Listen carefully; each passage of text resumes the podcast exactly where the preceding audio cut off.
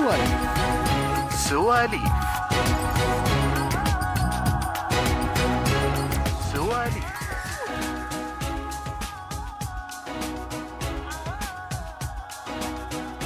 السلام عليكم ورحمة الله وبركاته.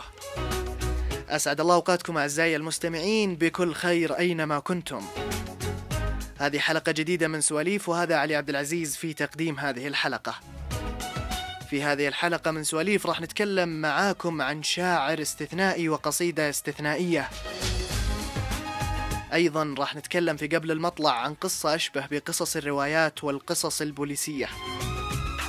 كل هذا وأكثر وين في سواليف عزيزي المستمع وعزيزتي المستمعة بإمكانكم التواصل معنا على سواليف أندرسكور شو على جميع مواقع التواصل الاجتماعي تويتر انستغرام سناب شات وأيضا يوتيوب. خلونا نبلش معاكم هذه الحلقة من سواليف. سواليف. سواليف.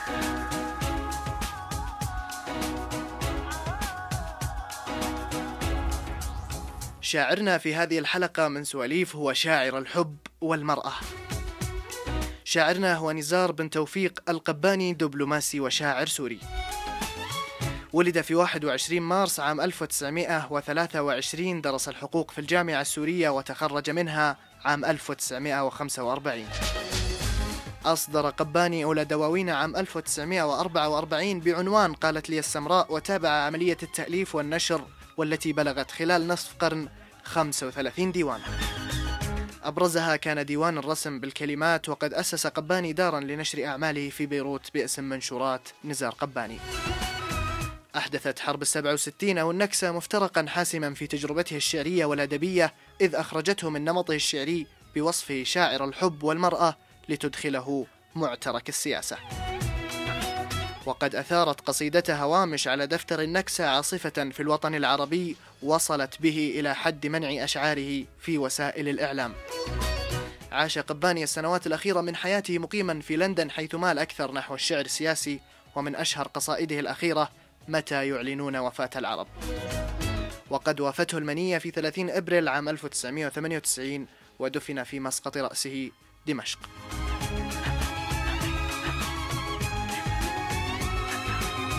اخترنا لكم واحدة من أجمل قصائد نزار قباني إن لم تكن الأجمل. القصيدة اللي اخترناها هي قصيدة قارئة الفنجان. خلونا ننتقل وإياكم إلى فقرة قبل المطلع عشان نسمع مطلع القصيدة وبعدين نعرف سالفتها. قبل المطلع. قبل المطلع. سوالف قارئة الفنجان.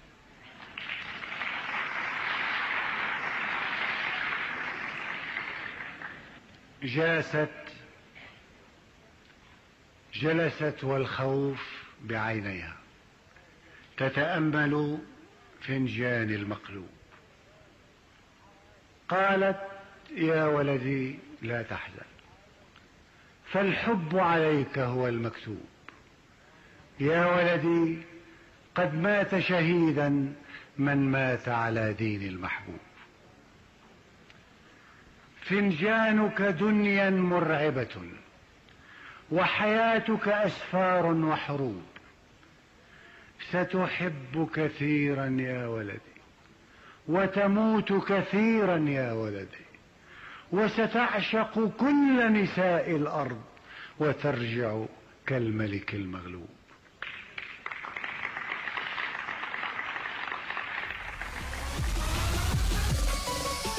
قبل المطلع. قبل المطلع. قبل رجعنا لكم من بعد ما سمعنا معاكم مطلع قصيدة قارئة الفنجان للشاعر نزار قباني. قصة هذه القصيدة أشبه بقصص الروايات والقصص البوليسية. بدأت سالفة هذه أو كتابة هذه القصيدة حينما كانت سعاد حسني صغيرة. أحبت شابا وإذ يتضح فيما بعد أن هذا الشاب مرسل من قبل صفوة الشريف أحد ضباط المخابرات المصرية في الستينات. وضع رجال كاميرات صورت سعاد مع من اعتقدت أنه حبيبها ثم ابتزوها بالفيلم وأجبروها على العمل مع المخابرات. أحكم صفوة الشريف قبضته على حياة سعاد حسني منذ تلك اللحظة. عرقل جميع علاقاتها رفض زواجها واحتكرها لخدمة المخابرات حتى جاء اليوم الذي أحبت فيه عبد الحليم. وقررت التدبير لقتل صفوة الشريف لكي لا يقف بوجهها. لكن المحاولة التي وقعت في إحدى الفنادق في لندن باءت بالفشل فانقلبت الأمور ضدها. هددها صفوة الشريف بقتل حبيبها وأخبرها بمعرفته أنهما مقبلان على الزواج وأنه لن يسمح بحدوث ذلك أبدا. دعا صفوة الشريف عبد الحليم وأراه الفيديو حتى أن عبد الحليم نزف بعدها بشدة نتيجة إصابته بمرض البلهارسيا مسبقا. بعد كل ذلك التجأت سعاد حسني إلى نزار قباني الذي كان يقيم وقتها في لندن وأخبرته بقصتها فكتب قصيدة قارئة الفنجان على إثرها وأصر عليها أن تترك عبد الحليم حماية له. أرسل نزار القصيدة لعبد الحليم بعد أن أصر عليه أن يغنيها وغناها الأخير في حفل استثنائي عام 1976 ليش قلنا حفل استثنائي؟ لأنه ما حصل في الحفل وقبل الحفل هو شيء استثنائي. خلونا نسمع على لسان محمد عشوب ماكير العندليب الأسمر في تلك الحفلة ماذا حدث في كواليسها. سوالي أغنية قارئة الفنجان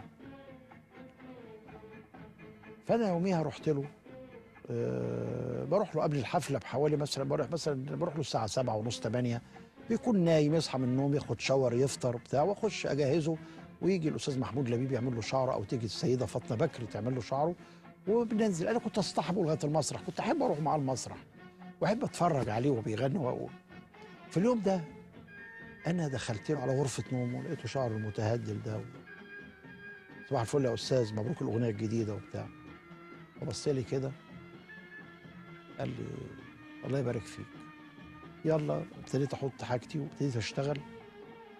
ف جه عبد الرحيم. دايما أنا كنت متعود مع كل المطربات والمطربين اللي اشتغلت معاهم إن بيبقى يوم الحفلة لايف بيجيب الشريط بتاع الأغنية بيكون سجل الأغنية.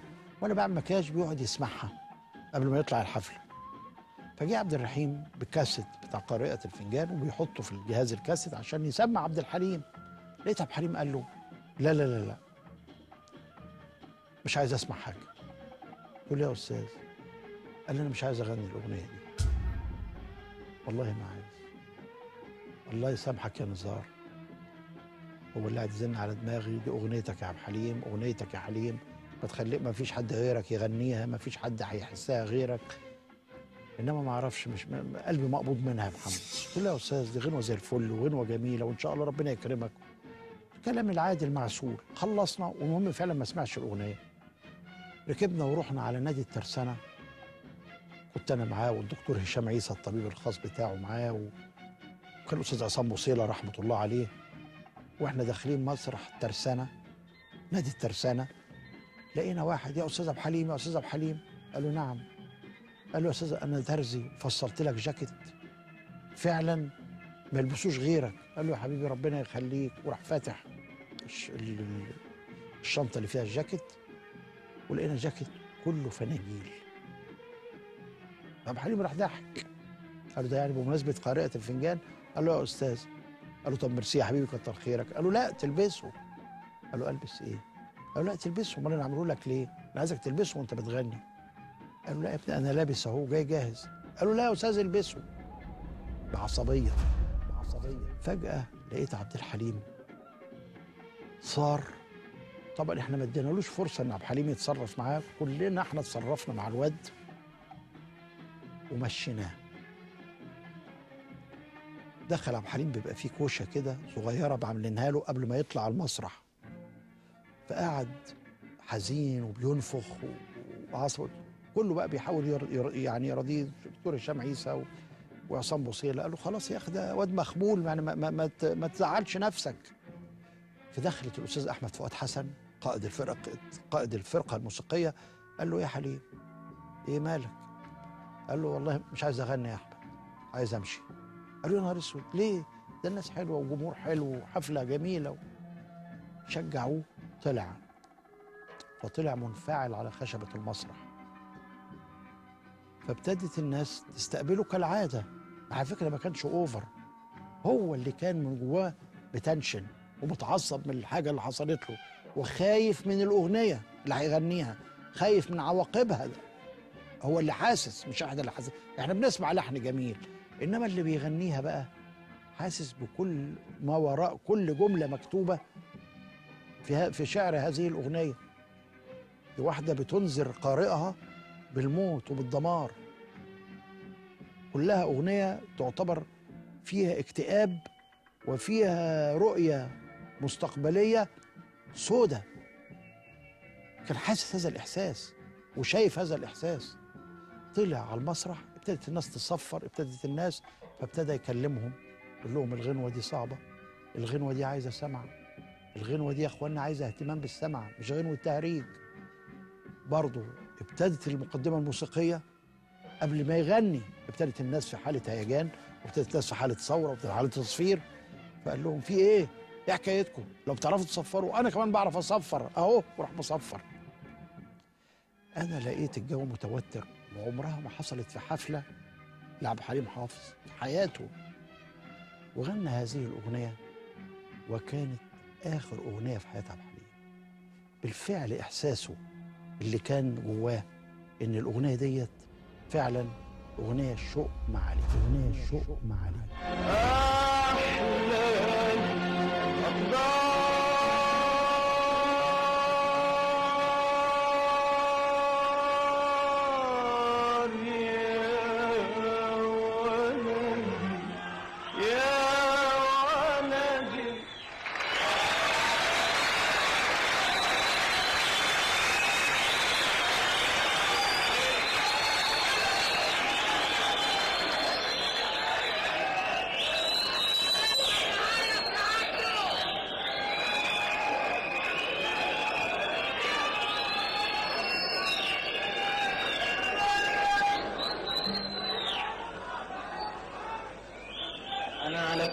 كمان أنا بعرف أصفر. وبعرف أتكلم وبعرف أزعق. ها؟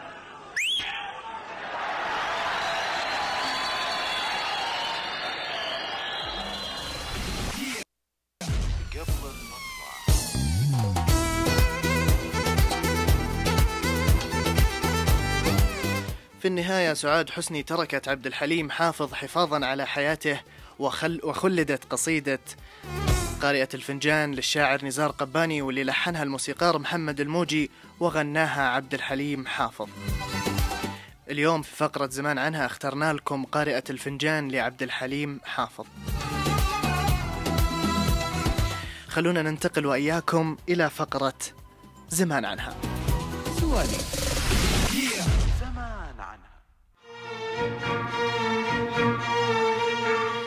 في ختام هذه الحلقة تقبلوا تحيات فريق العمل جميلة هزاع وسمية سعيد من الإعداد علي عبد العزيز من التقديم والهندسة الصوتية ملتقانا إن شاء الله في سواليف أخرى بإذن الله.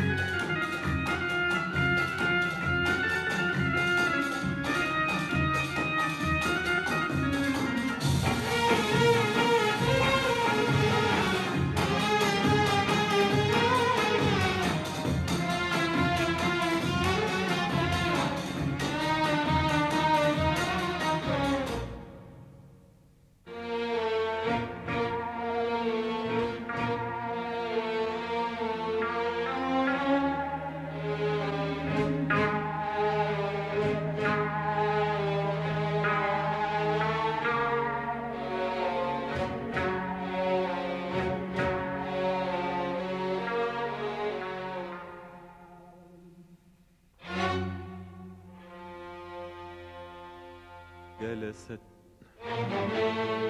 جلست والخوف بعينيها تتأمل فنجان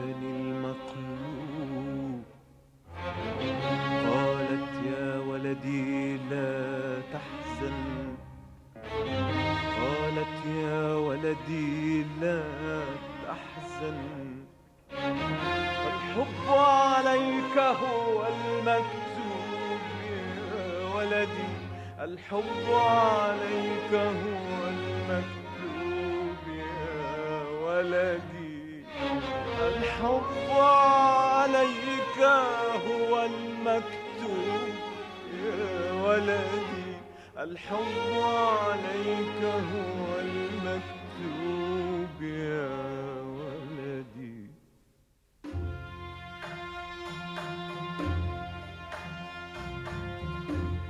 يا ولدي قد مات شهيدا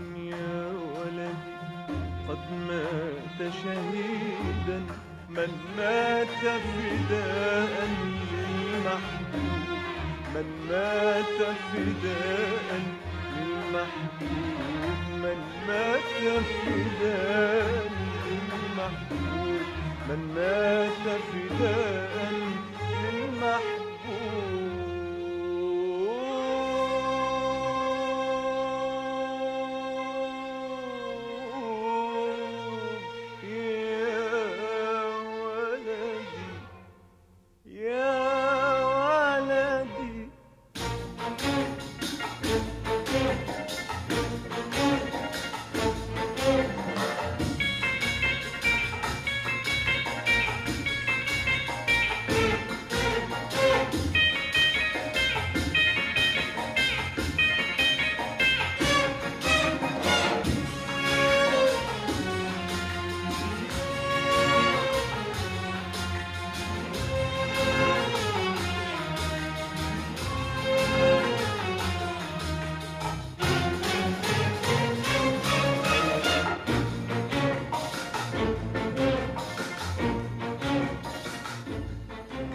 بصرت بصرت ونجمت كثيرا لكني لم أقرأ أبدا.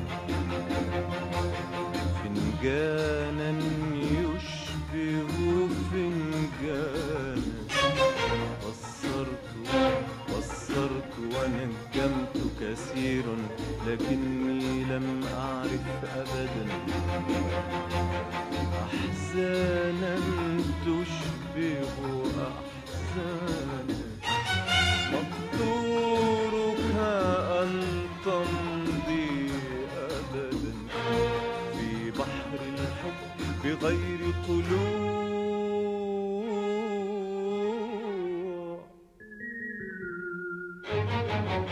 وتكون حياتك طول العمر. طول العمر كتاب دموع.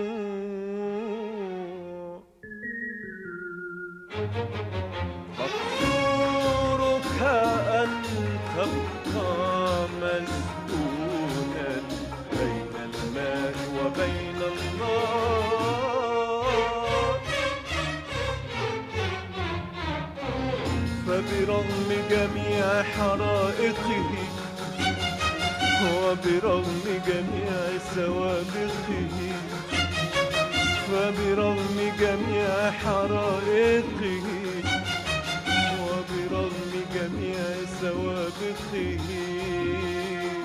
وبرغم الحزن الساكن فينا ليل نهار. وبرغم الحزن الساكن فينا ليل نهار وبرغم الريح وبرغم الجو الماطر والإعصار.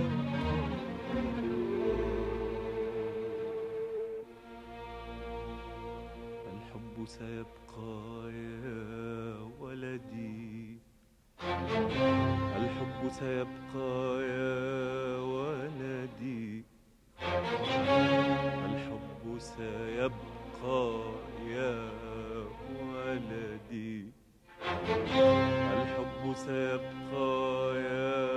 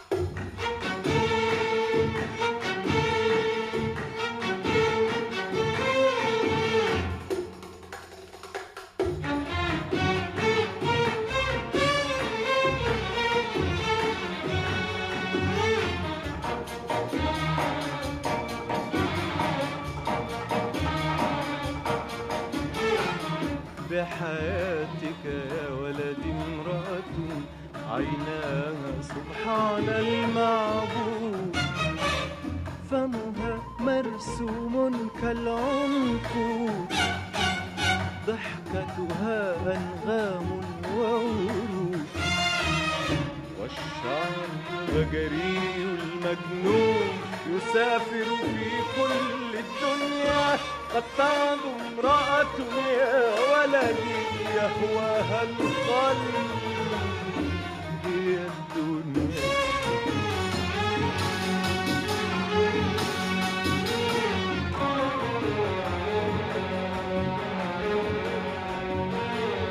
بحياتك يا ولدي امرأة عيناها سبحان المعبود فمها مرسوم كالعنقود ضحكتها أنغام وورود والشعر الغجري المجنون يسافر في كل الدنيا. قد ضاعت يا ولدي يهواها القلب هي الدنيا. لكن سماءك ممطرة وطريقك مسدود مسدود. فحبيبة قلبك يا ولدي نائمة في قصر مرصود. من يدخل حجرتها من يطلب يدها من يدنو من سور حديقتها من حاول فك ضفائرها من حاول فك ضفائرها يا ولدي مفقود مفقود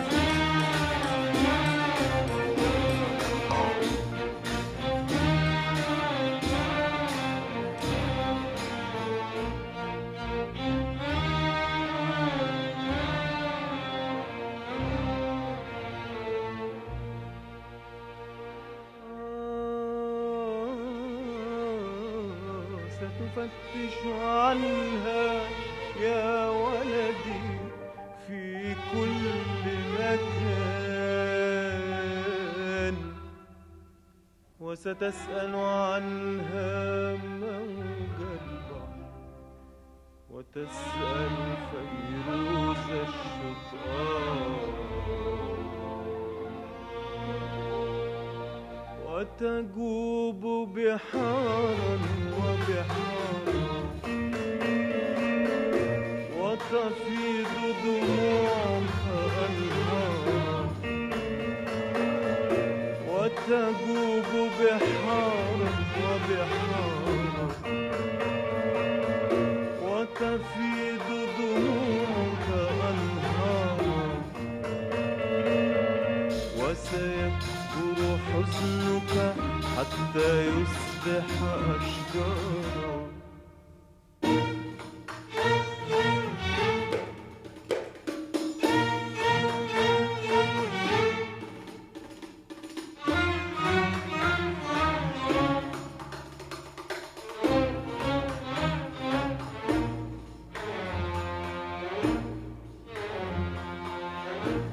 ستفتش عنها يا ولدي يا ولدي في كل مكان.